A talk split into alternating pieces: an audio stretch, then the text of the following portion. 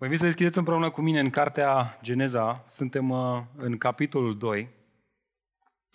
Ne aflăm, de fapt, la finalul uh, celor șapte zile ale creației, atunci când Dumnezeu s-a uitat la ce făcuse și a văzut că toate erau nu bune, ci erau foarte bune. Un alt mod de a spune că totul avea acum o ordine. Nu mai erau haotice, nu mai erau goale, ci erau uh, Aveau formă, aveau fond și erau foarte bune, erau perfecte. Adică nimic nu lăsa de dorit din ceea ce a creat Dumnezeu la început. Ei bine, a, sună bine. Căci uh, cineva care este un pic mai îndrăzneț, citind zilele creației și această afirmație de la finalul celor șapte zile că toate erau perfecte, ar putea să spună, frate, sună bine. Domnule, sună bine, doar că ceea ce experimentez eu zilnic în această lume este dezordine, haos, egoism, conflict, luptă și, din nefericire, prea adesea, moarte. Parcă astăzi totul lasă de dorit. Prin urmare, de unde și până unde ideea asta de o lume perfectă? Dacă suntem sinceri, are dreptate, nu-i așa? Este așa sau nu este așa? Hm? Sau doar eu am impresia asta? Nu, când deschizi ochii și te uiți la lumea care ne înconjoară, vezi unele lucruri care sunt drăguțe.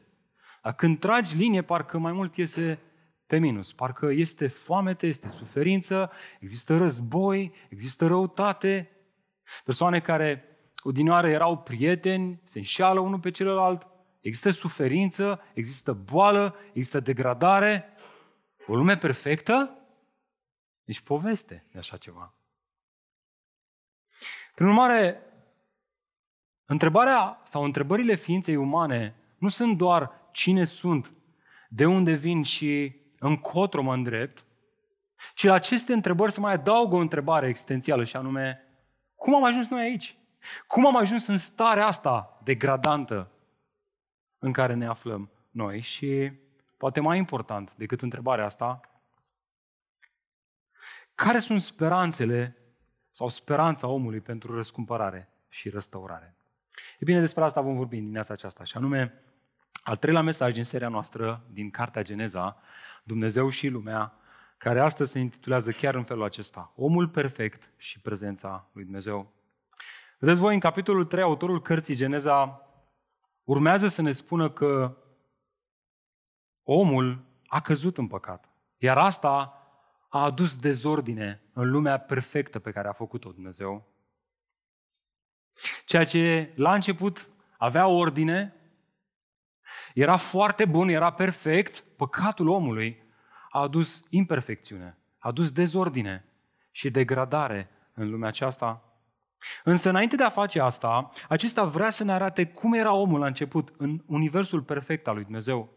Altfel spus, pentru a înțelege cu adevărat condiția omului imperfect pe care o experimentăm noi astăzi, trebuie întâi să înțelegem condiția omului perfect la început, așa cum l-a creat Dumnezeu.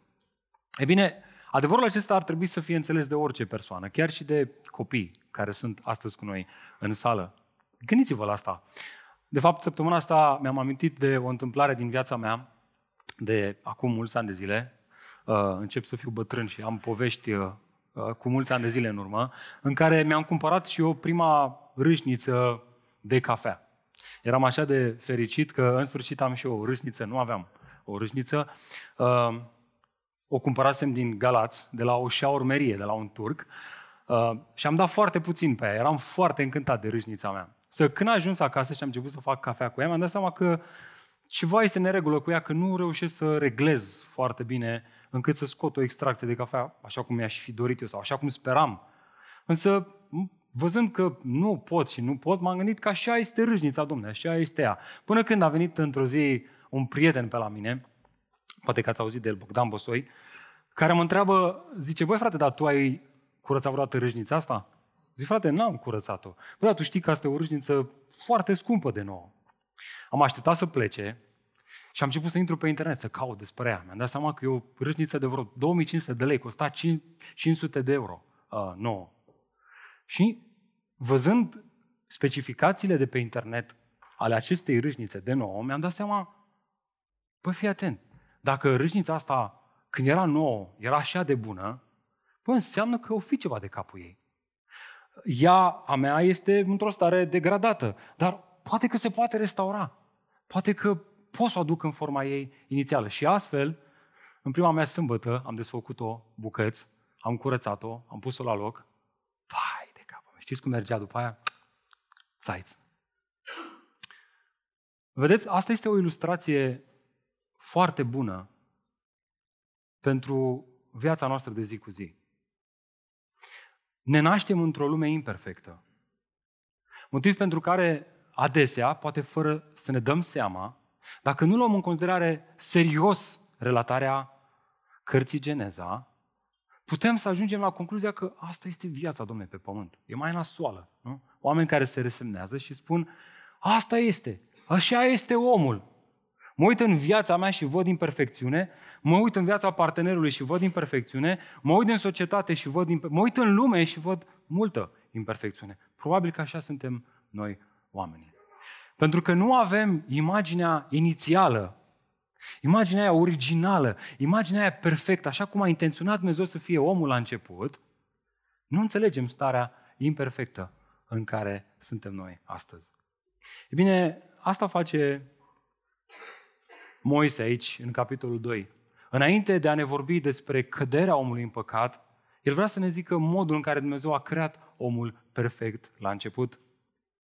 Dragilor, aș vrea să mă ascultați cu mare atenție.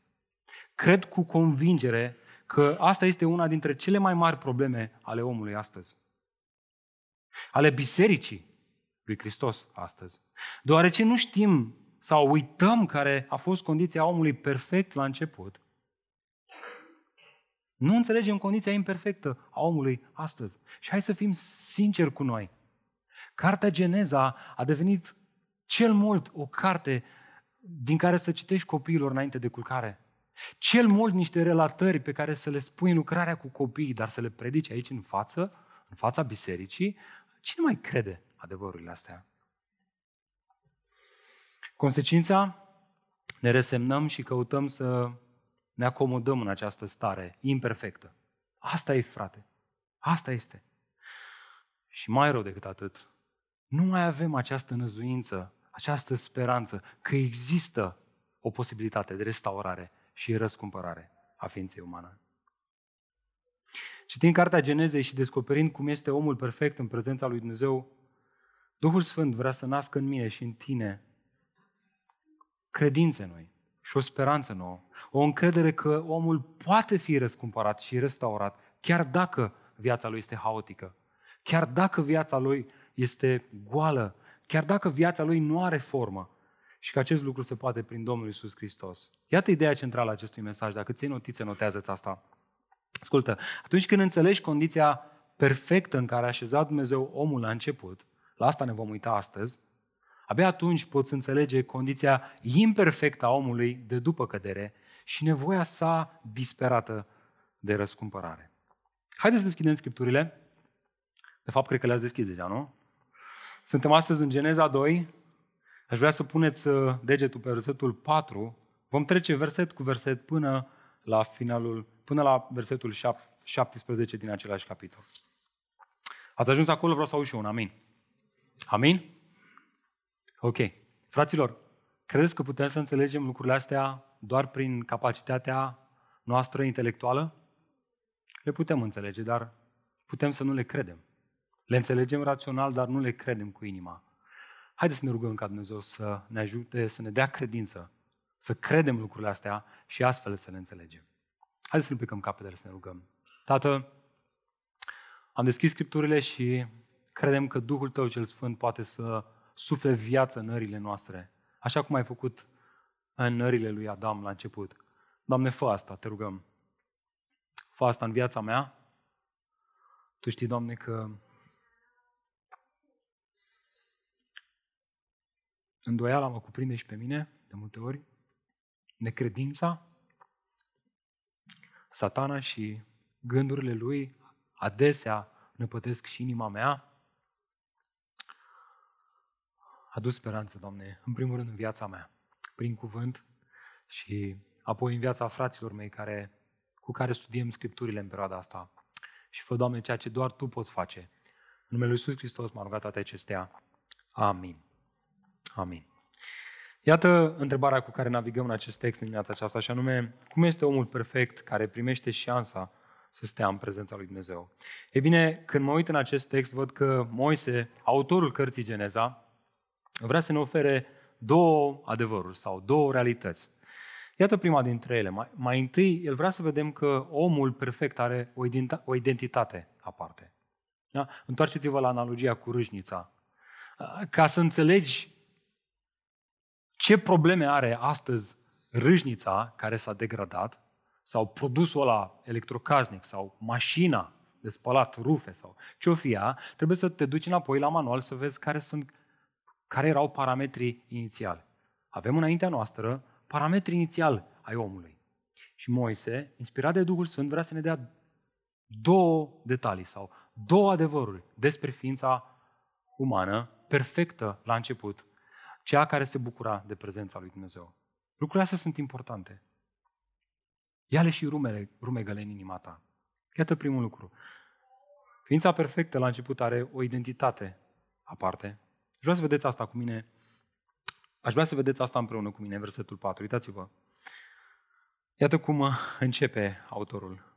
Aceasta este istoria cerurilor și a pământului când au fost create. În ziua când Domnul Dumnezeu a făcut pământul și cerurile. Până aici momentan. Unii, citind acest verset 4, în contextul cărții Geneza, au văzut în ceea ce urmează o altă relatare a creației, una diferită de cea din Geneza 1. De asta unii au mers până într-acolo încât au spus, vezi, sunt două relatări ale creației ei au semnalat că în prima relatare, cea din Geneza 1, Creatorul este Elohim, așa îl numește autorul, în timp ce în a doua, cea din Geneza 2, cea pe care o studiem astăzi, Creatorul este Jehova. Vedeți, au spus ei, avem aici două perspective diferite asupra creației. Și astfel au început să se îndoiască. Poate că nu Moise a scris Geneza, poate că un editor a făcut-o și a inclus și el în Geneza ambele relatări, ambele perspective asupra creației. Și de aici credința a scăzut în Cartea Geneza până când ea a fost dată la o parte. Dragilor, nici vorbă de așa ceva.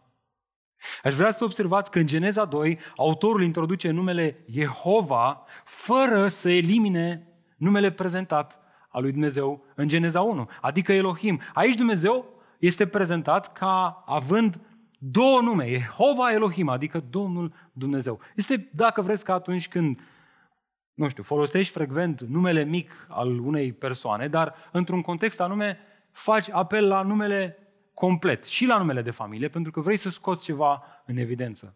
E bine, exact același lucru face și Moise aici. El vrea să scoată ceva în evidență. El vrea să ne arate că numele acesta, Jehova, ascultă, era numele personal al lui Dumnezeu.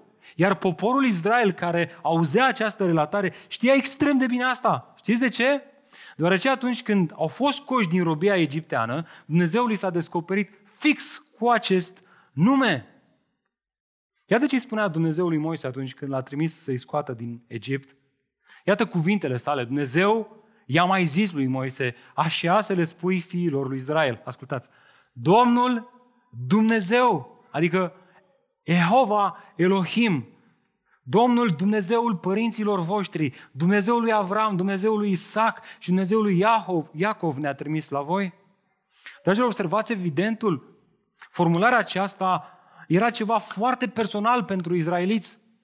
Auzind-o, imediat le captura, le captura urechile și auzul. Și astfel ei își ciuleau urechile. Este, este ca atunci când, să zicem, un anume Radu Popa te-a salvat dintr-o situație nasoală rău de tot, dacă auzi numele Radu, Radu, Radu, asta poate că nu înseamnă nimic pentru tine. Dar în momentul în care cineva vorbește de un anume Radu Popa, imediat începi să te gândești, ă, nu fi Radu ăla Popa care m-a salvat din starea aia nasoală?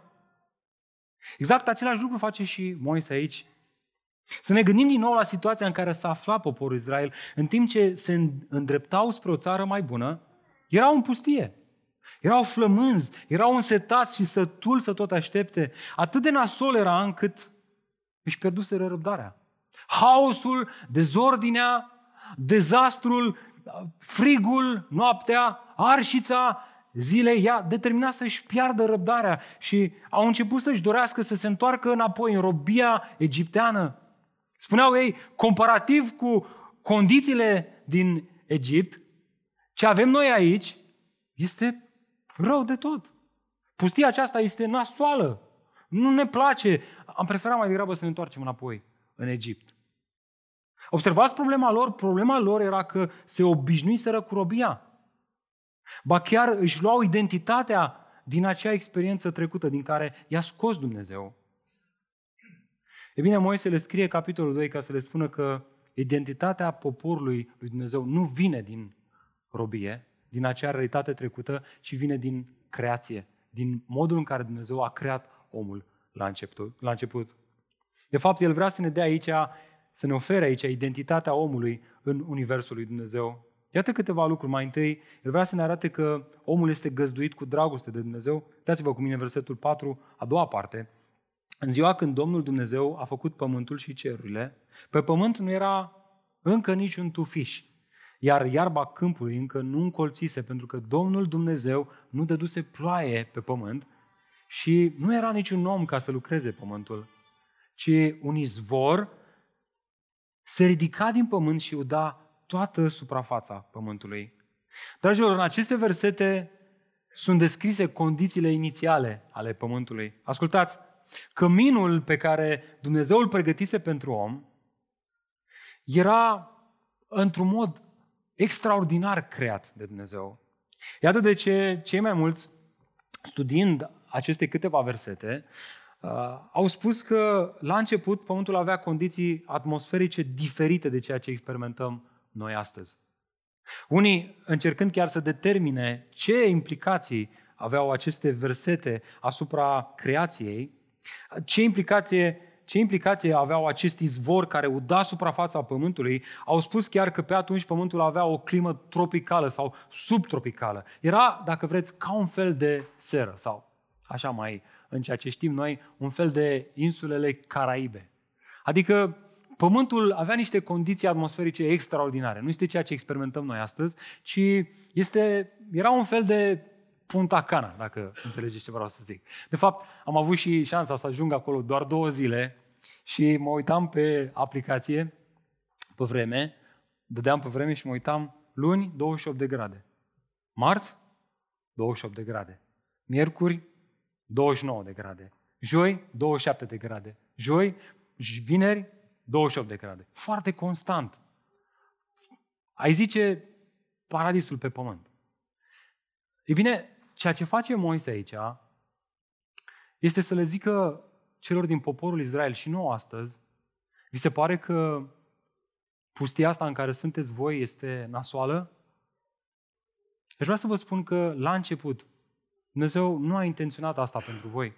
Dumnezeu n-a vrut să aveți experiența asta pe care o aveți acum, ci Dumnezeu a creat lucrurile foarte bune la început și a făcut lucrurile să fie un cămin perfect pentru ființa umană, în care El să se bucure. Gândiți-vă cum sună asta în urechile poporului Israel. Muriți de sete aici? Întreba Moise prin această narațiune. Nu asta a intenționat Dumnezeu pentru voi. Asta este doar o consecință a, păcat, a, păca, a păcatului. Asta a distrus ordinea lui Dumnezeu și asta a adus deșertăciune și degradare asupra întregii creației. Iată de ce Pavel spunea în Romani 8 că acum, ascultați, întreaga creație, nu doar ființa umană, geme să fie răscumpărată. Adică murmură de durere. De ce? Ca să fie liberată de sub sclavia asta a degradării, care merge din rău în mai rău. Tot ce auzim noi astăzi în lume. Dragilor, ascultați această veste bună. Revenirea lui Hristos răscumpără atât omul, cât și căminul omului, întreaga creație. De asta Biblia vorbește despre un cer nou și un pământ nou. în Apocalipsa. De asta Isus spunea că pleacă la Tatăl ca să ne pregătească un loc, ca acolo unde este El să fim și noi cu El. Înțelegeți, identitatea omului nu vine din căminul pe care și-l face în lumea aceasta. Asta este doar o realitate temporară, ci vine din credința că Dumnezeu într-o zi ne va conduce într-o cetate care va avea loc într-un pământ nou și într-un cer nou. Asta era falimentul poporului Israel, încercarea de a-și face un loc mai bun aici, în, în, în lumea asta căzută și să o facă prin puterea lor. De asta, de asta își doreau să se întoarcă înapoi în Egipt. Dragilor, asta ar trebui să formeze și identitatea noastră creștină. O identitate de călători în lumea aceasta. Amin?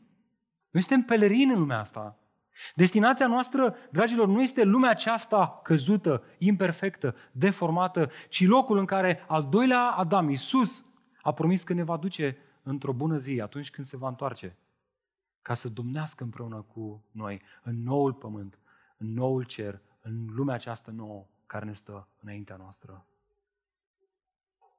Ce s-a întâmplat cu noi? De ce am ajuns să ne luăm identitatea din lumea aceasta? Din, da? Dacă ai casă, astăzi, ești mai bine decât altul care nu are casă. De ce? Pentru că ne luăm identitatea din lucrurile astea. Ce contează că pe contractul tău scrie vânzare, cumpărare sau închiriere? Și unii și alții suntem temporari. Suntem călători, suntem pelerini. Tot ce se întâmplă în lumea asta sunt doar stații. Oprim temporar, dar cu toții ne îndreptăm. Dacă într-adevăr avem frică de Dumnezeu și ne încredem în Dumnezeu, ne îndreptăm în, această țară veșnică. De aici vine identitatea noastră. Iată un alt detaliu al identității pe care Moise vrea să-l cunoaștem și anume faptul că omul este întocmit fiind o unitate de două părți, vedeți asta? Atunci Domnul Dumnezeu l-a întocmit pe Adam din țărâna pământului și a suflat în ările lui suflare de viață, iar Adam a devenit un suflet viu. Dragilor, acesta este un enunț cu privire la faptul că mai întâi omul are o parte materială, fizică, numită trup. Vedeți asta? De fapt, lutul și omul sunt o temă importantă în Scripturi, căci omul din țărână vine și, din, și în țărână se duce. O spune Iov. Vedeți? Ascultați. Omul a căutat elixirul tinereții, elixirul nemuririi, în trupul acesta pământesc. Acesta este falimentul lumii în care trăim. Adevărul este că trupul omului din țărână vine și tot în țărână se duce. Chiar dacă mănâncă doar verdețuri, face fitness, fitness și ține post intermitent. Mă auzi? Mă auzi? Nu fi descurajat de gândul acesta. Da, este foarte important să avem grijă de trupurile noastre. Amin?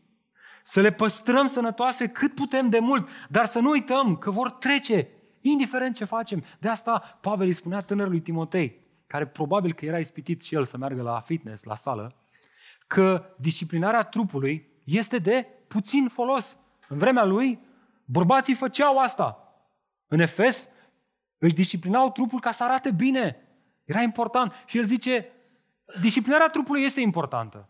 Dar este de puțin folos, adică este ceva temporar, este doar în lumea asta. Însă Evlavia este ceea ce însoțește ce? Viața veșnică. Observați? Identitatea noastră nu vine din ceea ce, ceea ce este muritor, ci din ceea ce este veșnic. Oare nu de asta le scria Pavel celor din Corint cu privire la experiențele sale precare ca misionar? Iată, el spunea, noi nu ne descurajăm, ci chiar dacă trupul nostru piere, totuși omul nostru lăuntric este înnoit din zi în zi. Ești în suferință? Ai boală? Pare că sănătatea ta merge din rău mai rău. Fii încurajat. Identitatea ta nu vine din pământul ăsta care trece și vine din altceva, din ceva veșnic. Căci omul mai este creat din ceva, din ceva care este veșnic. Vedeți asta în text? Mai sunteți cu degetul în Biblie? Ha? Mai vedeți asta? Faptul că Dumnezeu a suflat în nările lui suflare de viață, iar Adam a devenit un suflet viu. Omul are o parte materială. Trebuie să ne îngrijim de partea asta materială, trebuie să o ținem sănătoasă, da? Are și o parte non-materială și de aici vine identitatea noastră.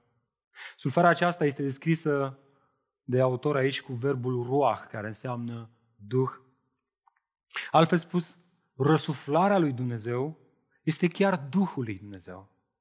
O, o suflare care este prezentată aici ca fiind ceva foarte intim, ceva foarte personal. Dumnezeu s-a apropiat și a făcut ceva ce, ascultați, nu a făcut cu nicio altă ființă creată în lumea aceasta. A suflat în nările lui suflare de viață. A suflat în nările lui Adam. Două persoane care stau față în față.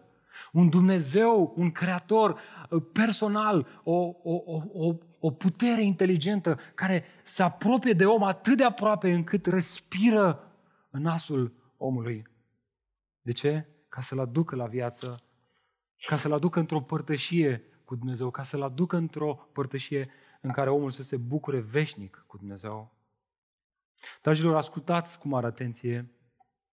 Elementul pe care îl subliniază Moise aici, pe care nu avem voie să-l ratăm, este că țărâna, în absența apei care formează noroiul acesta, cuvântul și asuflării lui Dumnezeu care produce viață, Duhul Sfânt, este echivalentul lipsei de viață.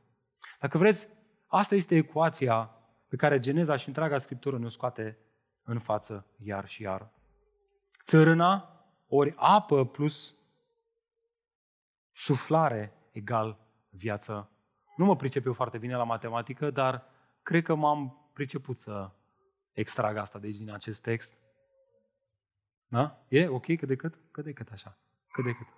Scoate cuvântul de acolo și ai nenorocit ecuația. Duhul lui Dumnezeu, dragilor, lucrează doar și numai cod la cod cu cuvântul lui Dumnezeu. O lucrare care are scopul să aducă la viață omul lipsit de viață, așa cum Dumnezeu a folosit cuvântul și Duhul lui Dumnezeu ca să-l aducă pe Adam la viață la început, tot la fel, astăzi, în nou legământ. Dumnezeu folosește apa, adică cuvântul și suflarea Duhului Dumnezeu ca să aducă la viață omul mort spiritual. Oare nu asta îi spunea Iisus lui Nicodim? Că omul trebuie să se nască din apă și din Duh? Adevărat, adevărat îți spun, dacă cineva nu este născut din apă și din Duh, nu poate să intre în împărăția lui Dumnezeu. De ce face Dumnezeu această naștere din nou? În ultimul rând, aș vrea să vedeți asta că omul este și a fost intenționat să fie așezat în prezența lui Dumnezeu. Uitați-vă cu mine versetul 8. Domnul Dumnezeu a plantat o grădină în Eden, în răsărit, și l-a pus acolo pe omul pe care îl întocmise. V-ați gândit vreodată, domnule, care-i treaba cu grădina asta din, uh, din Geneza? Ha? Ce treabă avem noi cu grădina asta? Atenție, grădina aceasta era în Eden. Nu era o grădină denumită Eden. Asta e primul lucru pe care aș vrea să-l vedem în text. Altfel spus, aceasta era o regiune restrânsă într-o regiune mai mare care se afla undeva la răsărit sau la est, care avea numele de Eden. Nu cred că autorul vorbește aici doar în termeni simbolici, ci vorbește despre o regiune geografică care se afla undeva pe pământ. De fapt, termenul acesta ebraic, Eden, știți ce înseamnă? Încântare. Sau plăcere. Altfel spus, Edenul, această regiune, era o regiune încântătoare, așa cum am spune noi astăzi în România, că, nu știu, ziceți voi, Maramureșul este o regiune încântătoare sau alte regiuni din țară. Pentru mine, regiunea încântătoare din România este Constanța. Sudul ei și vara. E bine, care e faza Dumnezeu cu această grădină din Eden? Oare ce înțelegeau evreii atunci când Moise le scria despre această grădină Eden? Și ce am descoperit? Aș vrea să ascultați asta cu mare atenție. Cam cu 200 de ani înainte de Hristos, înainte să vină Hristos în lume, mulți evrei locuiau deja în diaspora. Întrebare. Ce se întâmplă cu copiii celor care emigrează în diaspora? Ce se întâmplă? Multe lucruri, bineînțeles, dar una dintre ele este că aceștia își uită limba maternă. Nu mai știu să vorbească limba maternă. De asta te duci în străinătate și te întâlnești cu o familie care este în Spania de 15 ani de zile și copiii lor care s-au născut în Spania Poate că mai rup un pic de română, dar nu vor să o vorbească. Ei sunt spaniol, domne. Ei vorbesc spaniolă. Asta s-a întâmplat și cu această generație de evrei care locuiau în Egipt. În Egipt. Astfel, un grup de învățători evrei s-au decis să traducă scripturile Vechiului Testament din ebraică în greacă, greaca coine. Traducere care este astăzi cunoscută sub denumirea de Septuaginta. Poate că ați văzut prin anumite devoționale LXX. Aia nu e o măsură de tricou, este abrevierea de la Septuaginta. E bine, întrebare. Știți cum au tradus ei cuvântul grădină din ebraică în greacă? O să prindem imediat și o să înțelegem. L-au tradus paradisos. Ei priveau această grădină, grădina din Eden, ca fiind un paradis pe pământ. Locul în care cerul și pământul se uneau datorită faptului că, ascultați, acolo era prezența lui Dumnezeu. Grădina Eden era un loc geografic, dar era mai mult decât atât, era un simbol, ascultă, al primului templu în care omul se întâlnea cu Dumnezeu. Locul în care omul stătea cu Dumnezeu de vorbă în roa dimineții, se ducea în grădina Eden dimineața ca să se întâlnească cu Creatorul și să aibă comuniune cu El.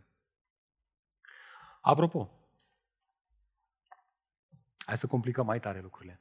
Vă mai amintiți ce a spus Domnul Iisus Hristos tâharului de pe cruce? Care stătea lângă el?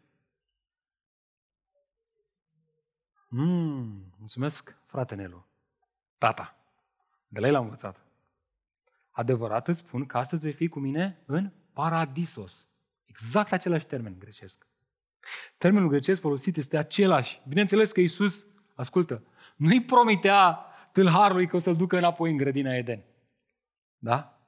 Ci că acea grădină inițială despre care citim noi astăzi este un simbol, o umbră a unei realități spirituale, a unei realități viitoare în care omul și Dumnezeu va locui veșnic împreună. Asta este ceea ce Dumnezeu a intenționat de la început, asta este ceea ce omul a, a stricat prin ascultarea sa și asta este ceea ce Dumnezeu promite să refacă prin Domnul Isus Hristos. Să ne ducă în paradis. Vedeți, ceea ce vrea Moise să vedem este că pământul, în forma lui inițială, era bun, era perfect. Însă, ascultă, cel mai bun lucru de pe pământ, nu te pierde în detalii când citești cartea Geneza. Era această grădină, acest loc în care omul se întâlnea cu Dumnezeu și stătea de vorbă. Asta este năzuința oricărui suflet uman. De a, de a avea comuniune cu Creatorul, cu o ființă personală, o divinitate mai mare decât sinele. Asta este identitatea creștinului, dorința aceasta arzătoare de a locui în casa lui Dumnezeu pentru a sta de vorbă cu El.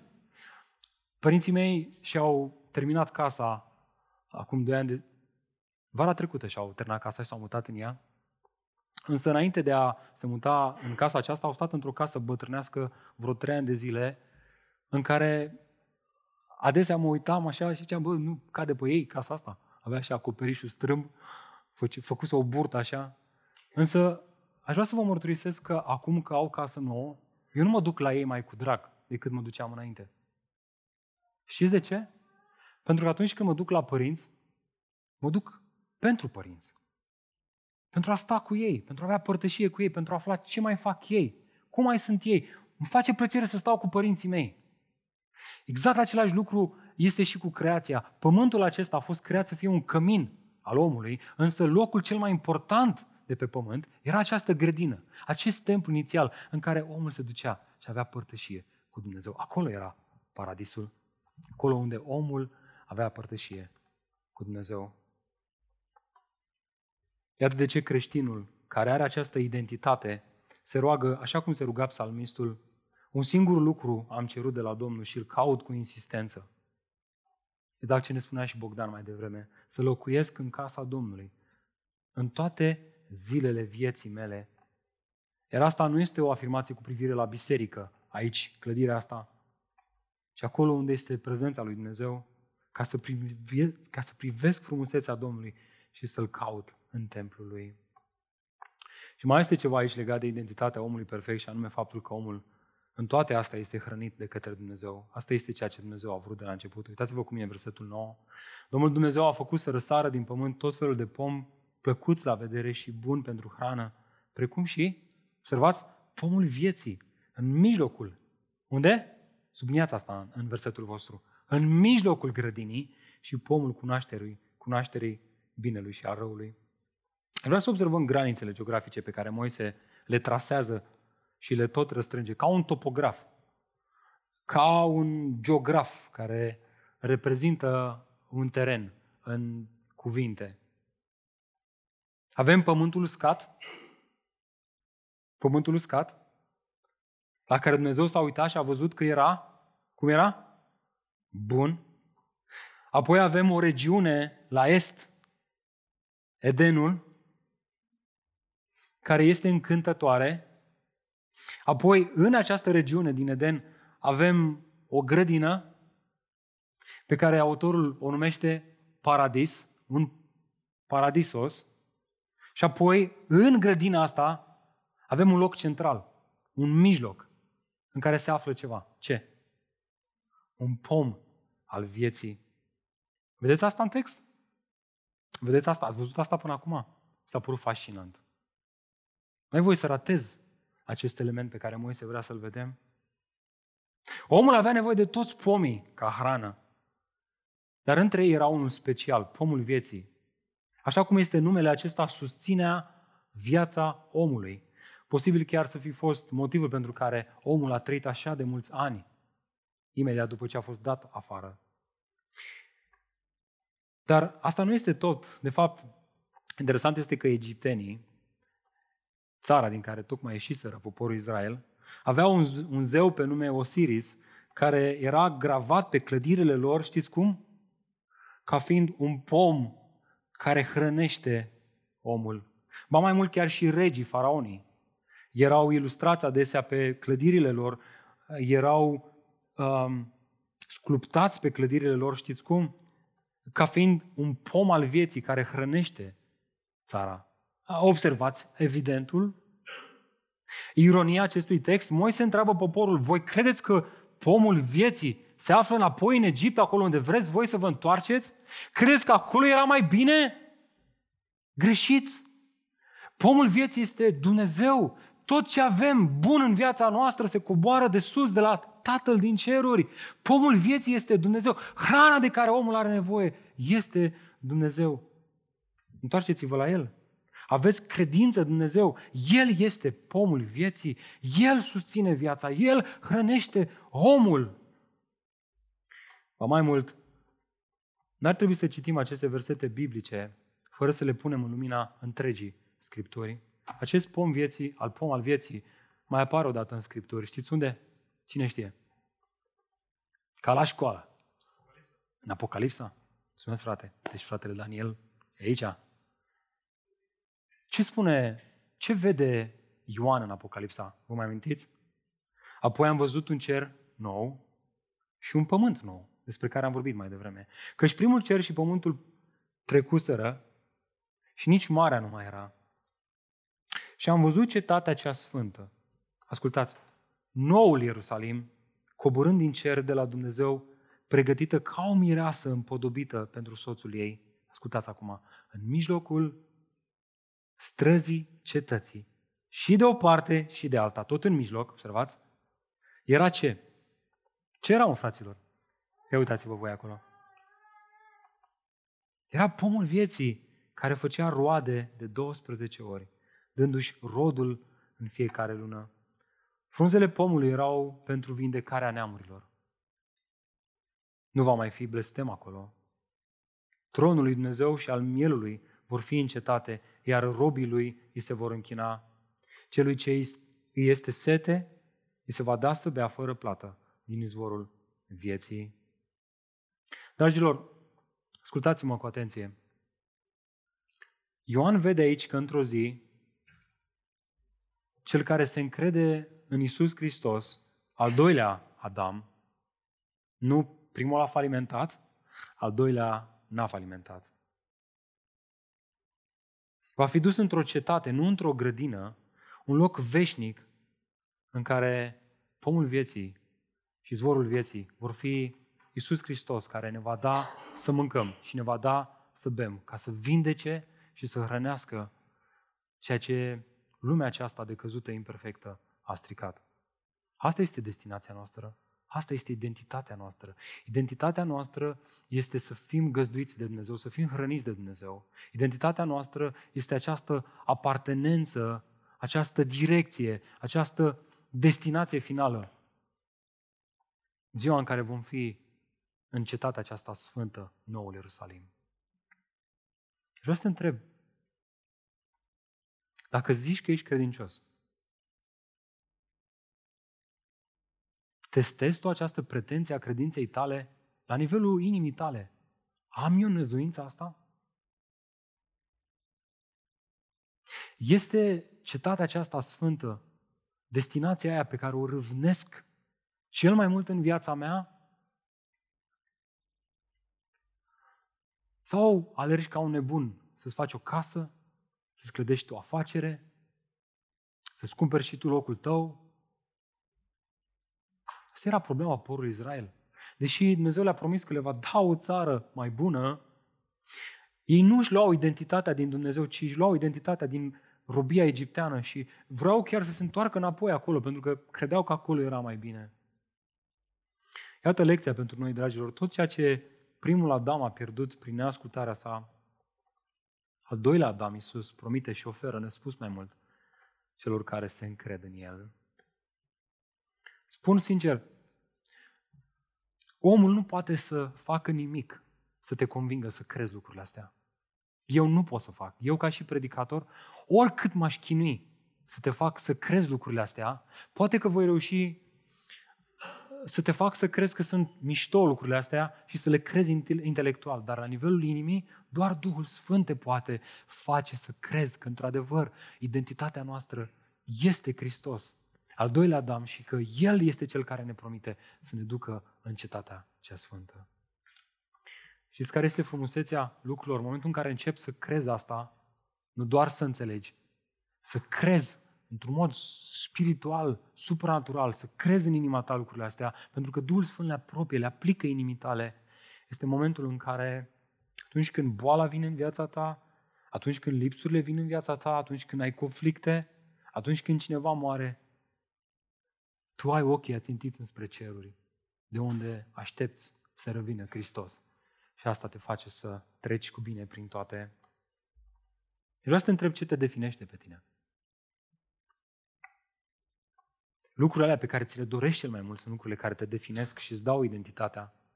Mă rog din toată inima ca Iisus Hristos să fie Cel care, al doilea Adam să fie Cel care să mă definească și să te definească.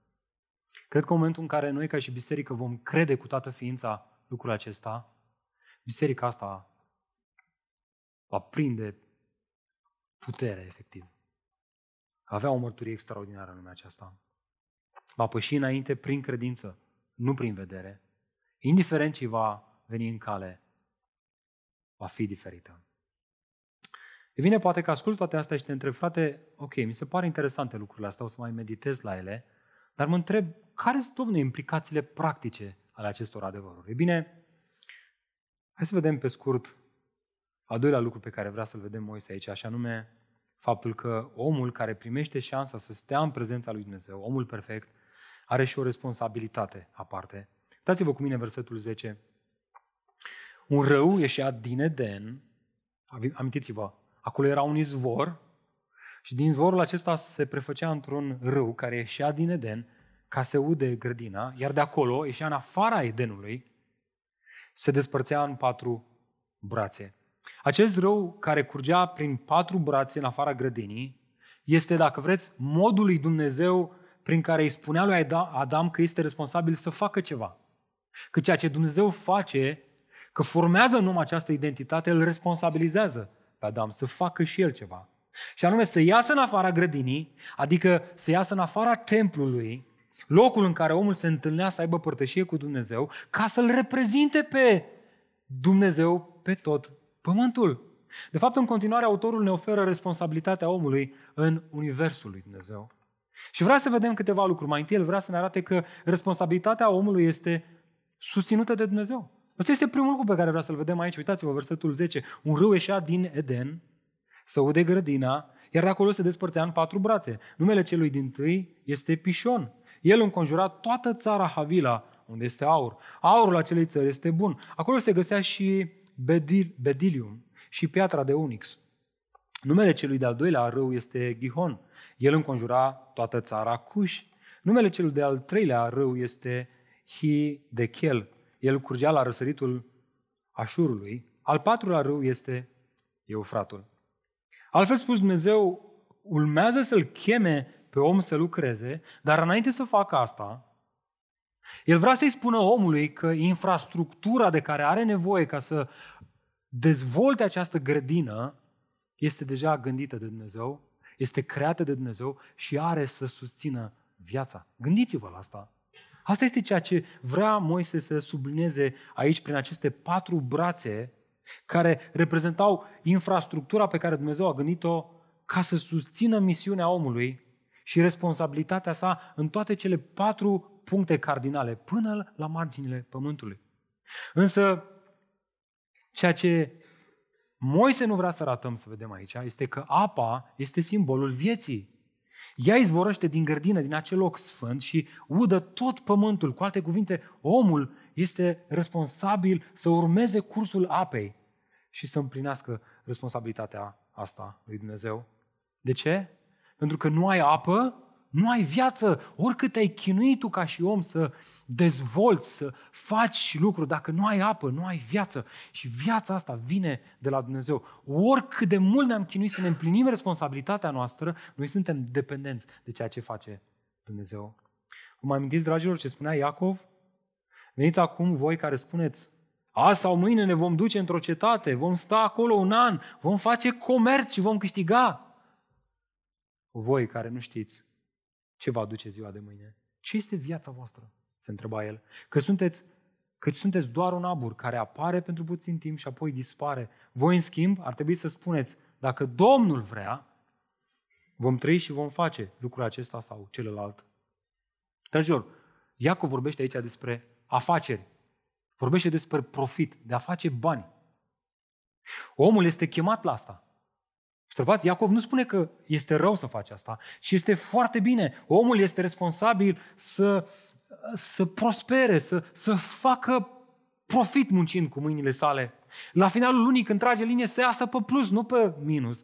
Dar nu cu orice atitudine, vedeți? Ci rugându-se, dacă Domnul vrea, vom trăi și vom face. Aș vrea să te întreb, când ai făcut ultima dată rugăciunea asta? Interesant este că discuția asta dintre Dumnezeu și Adam pe care ne-o dă Moise, ne-o rădă Moise aici, o face, o face Dumnezeu cu bărbatul înainte să apară Eva. Oare la întâmplare? Nu la întâmplare, pentru că omul este responsabil să ia inițiativă, să, să facă profit, să dezvolte, să fie responsabil. Însă, chiar dacă ești cocoș, chiar dacă sunt cocoși, atitudinea potrivită este, Doamne, dacă vrei Tu. Și vreau să te întreb, bărbate, bărbat al bisericii M28, când a fost ultima dată când te-ai rugat astfel? Ai luat salariul luna asta și te gândești la următoarea lună. Poate te gândești să schimbi serviciu, poate te gândești, uh, nu știu, să mai dezvolți afacerea într-o direcție sau alta și iei inițiativă. Este responsabilitatea ta să faci asta.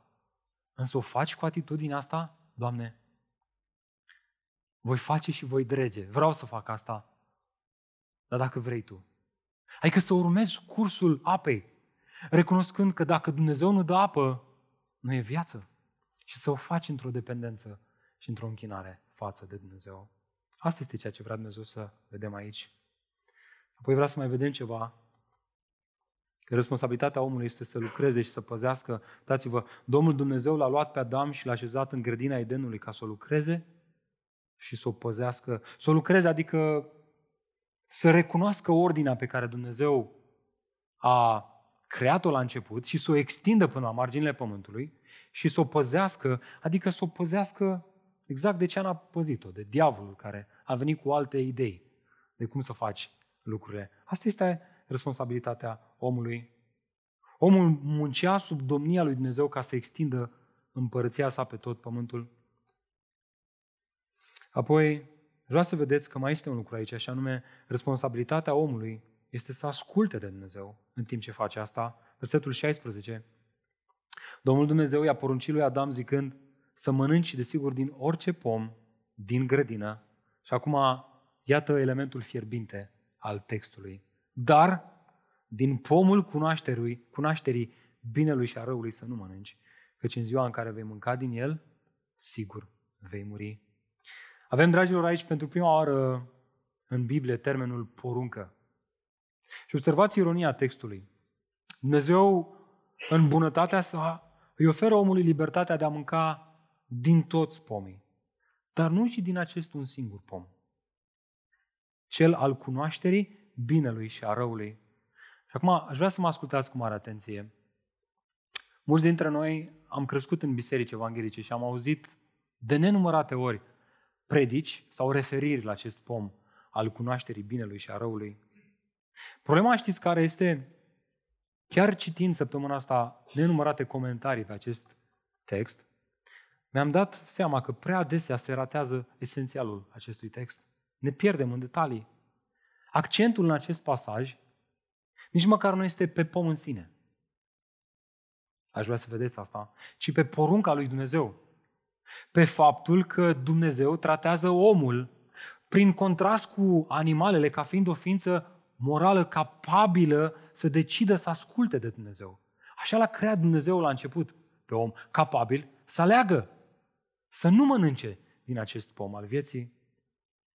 Cu alte cuvinte, omul este așezat aici în fața unei alegeri, a unui test, dacă vreți.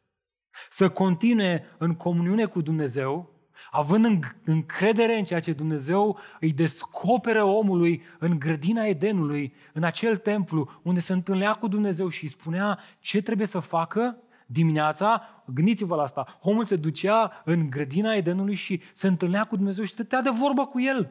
Și Dumnezeu s-a apropiat și îi spunea omului ce să facă. Să aibă încredere în ceea ce spune Dumnezeu sau să iasă din această comuniune cu Dumnezeu, să rupă această părtășie, având încredere în ceea ce poate el să descopere de unul singur, prin experiența sa. Mi-a, părut foarte, mi-a plăcut foarte mult ce spunea un comentator, Derek Kinder, care comenta așa de bine acest pasaj. Citez, spunea el, contextul acestor, acestor versete învață că accentul cade mai degrabă pe interdicție decât pe proprietățile arborelui. Acesta este simplu prezentat ca fiind interzis. Observați? Nu folosește la nimic să te întrebi, oare ce-o însemna acest arbore? De fapt, tocmai asta este eroarea Evei. Va arăta Moise în următorul capitol. Așa cum era interzis, acesta prezenta o alternativă la ucenicie. Să te descurci singur, să dobândești singur înțelepciune, satisfacție și valoare din lumea creată de Dumnezeu, sfidându-L pe Creator, neascultându-L pe Dumnezeu, făcând un act de rebeliune împotriva lui Dumnezeu. Ce a ales omul? Noi știm deja toată povestea. Omul a ales alternativa atunci și continuă să facă asta astăzi. Și vom vedea în capitolul 3 ce implicații și consecințe a avut neascultarea sa, moartea. Și o însemna această moarte? Stați aproape de noi, veniți duminică de duminică. Aș vrea să vă întreb acum, știa oare Dumnezeu că omul va pica acest test al încrederii? Dacă da, de ce a mai pus, domne, pomul ăsta acolo în grădină? Oare nu este, dragilor, acesta un indiciu clar că Dumnezeu a avut în plan încă din veșnicie ca omul să fie salvat prin al doilea Adam, fiul său, este ca atunci când, nu știu, vezi un copil care se uită la tatăl său, având un ghiozdan mare în față sau având o plasă plină de cumpărături și zice, tata, pot eu. Și tata zice, mă, nu poți. Și după aia lasă, hai, să te văd. Exact, asta este ceea ce vrea să ne arate și Moise aici că omul, deși a fost creat responsabil să aleagă între bine și rău, a falimentat. A falimentat. A falimentat pentru că din veșnicie Dumnezeu avea să ridice un alt Adam, un al doilea Adam, Domnul Iisus Hristos, prin care să ne salveze și să aducă mântuirea. Iată lecția pentru noi. Cel care se încrede în primul Adam, să știți, dragilor, va falimenta la fel ca acesta, în timp ce cel care se încrede în al doilea Adam, Isus, va fi primit în prezența lui Dumnezeu. Vă mărturisesc sincer că eu, copil fiind, ascultând relatarea asta din Geneza, știți ce mă gândeam? Băi, frate, Adam ăsta, băi, ce nemernic. Eu, eu dacă aș fi fost în locul lui Adam, eu aș fi ascultat. Nu mâncam, frate. Eu nu mâncam din pomul ăla. Ceea ce vrea să ne arate Moise este că omul nu poate să asculte perfect de Dumnezeu. Și doar al doilea om pe care Dumnezeu l-a dus în lumea noastră, omul Iisus Hristos, care era și Dumnezeu, doar El a ascultat perfect de voia Tatălui, ca astfel, prin El, să fim restaurați și aduși în forma inițială, ba chiar într-o formă superioară, într-o părtășie perfectă cu Dumnezeu datorită lui Hristos. Ascultați, dragilor, primul Adam a fost așezat într-o grădină, având înaintea sa o lume perfectă. Și cu toate astea a falimentat să împlinească o singură poruncă a lui Dumnezeu.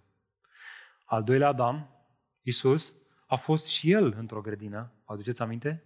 În grădina Ghețimani. Doar că înaintea lui stătea o lume imperfectă și cu toate astea a ascultat de Dumnezeu în toate, într-un mod de plin și perfect. Primul Adam, în loc să caute comuniunea cu Dumnezeu în fiecare dimineață în grădina din Eden, s-a dat la taclale cu diavolul, cu șarpele cel vechi, al doilea Adam, Isus, și a petrecut timpul din grădină vorbind cu Dumnezeu și a petrecut timpul pe pământ căutând să vorbească cu Dumnezeu. Făcea ce, ce făcea, pac, dispărea, se ducea să se roage Tatălui din ceruri. A făcut ceea ce primul Adam a arătat să facă. Asta este ceea ce vrea să ne arate autorii Noului Testament. Primul Adam a falimentat în împlinirea responsabilităților sale și astfel a dus moartea asupra întregii rase umane, în timp ce al doilea Adam, Isus, a împlinit în întregime voia Tatălui din ceruri, iar astfel a cucerit moartea și poate să ofere viață veșnică tuturor celor care se încred în El. Mesajul este clar. Încredete în om și vei muri așa cum a murit Adam. Încredete în al doilea om, în Isus Hristos, și vei avea viață veșnică, așa cum Isus Hristos a fost înviat din morți. Oare nu asta spunea atât de frumos Apostolul Pavel în 1 Corinteni? Dragul meu, ascultă-mă cu mare atenție. Mă rog ca Duhul lui Dumnezeu să-ți dea credință, să crezi cuvintele astea. Așa este și scris. Primul om, Adam a devenit un suflet viu. Este o referire fix la Geneza 2 aici. Ultimul Adam a devenit un duh dătător de viață. Dar primul nu este cel duhovnicesc, ci este cel firesc. Apoi vine cel duhovnicesc. Primul om a fost făcut din țărâna pământului. Al doilea om este din cer. Așa cum era cel pământesc, așa sunt și cei pământești și așa cum este cel ceresc, așa sunt și cei cerești. Așa cum am purtat chipul celui pământesc, vedeți? Tot astfel vom purta identitatea noastră și chipul celui ceresc. Ceea ce spun fraților, închide și concluzionează Apostolul Pavel, este că nu pot carnea și sângele să moștenească împărăția lui Dumnezeu și nici putrezirea nu poate moșteni neputrezirea. Dragul meu, dacă te uiți în jur și ești descurajat de războiul din Ucraina, dacă te duci mai departe și te uiți la nedreptatea care se întâmplă în Orientul Mijlociu și ești descurajat de lumea aia imperfectă de acolo, autorul cărții Geneza aș vrea să, vrea să spună să nu, să nu să întorci privirile spre America, crezând că din America vine soluția, să nu-ți întorci privirile înspre sudul Spaniei, crezând că acolo își va găsi omul odihna, ci autorul cărții Matei, uh, Geneza și autorul, autorii Noului Testament ne spun, întoarceți privirile spre Isus Hristos, al doilea Adam, cel care promite că ne va duce în cetatea sfântă, în noul Ierusalim, în pământul nou și în cerul nou, acolo unde vom fi în paradis pentru că vom fi în prezența lui Dumnezeu, veșnic și ne vom bucura de El. Crezi asta? Chiar crezi asta? Se vede asta în viața ta de zi cu zi? Când poate n-ai cu ce plăti factura? Când poate te uiți la alții și vezi ce au ei și zici, bă, dar eu sunt chiar așa, fraierul clasei. Când te uiți în viața ta și vezi haos, nu? dezordine, crezi asta? Are creștinul și nu are creștinul nu este un comportament perfect. Auzi? Cu toate că prin Harul Dumnezeu Credința în aceste adevăruri produce în noi un caracter sfânt. Ce are creștinul și nu are creștinul, are această identitate, că el nu aparține acestei lumi. Iisus a venit să-l salveze, să-l ducă într-un loc mai bun. Un loc după care tânjește, un loc după care părtășia cu Domnul nu este doar așa când și când, ci este veșnică. Alargă spre asta. Haideți să medităm dimineața aceasta la acest adevăr. Așa cum stăm, în timp ce vom cânta despre Isus Hristos și vom fi îndemnați să ne întoarcem privirile spre Isus. Haideți să medităm la aceste adevăruri. Credem noi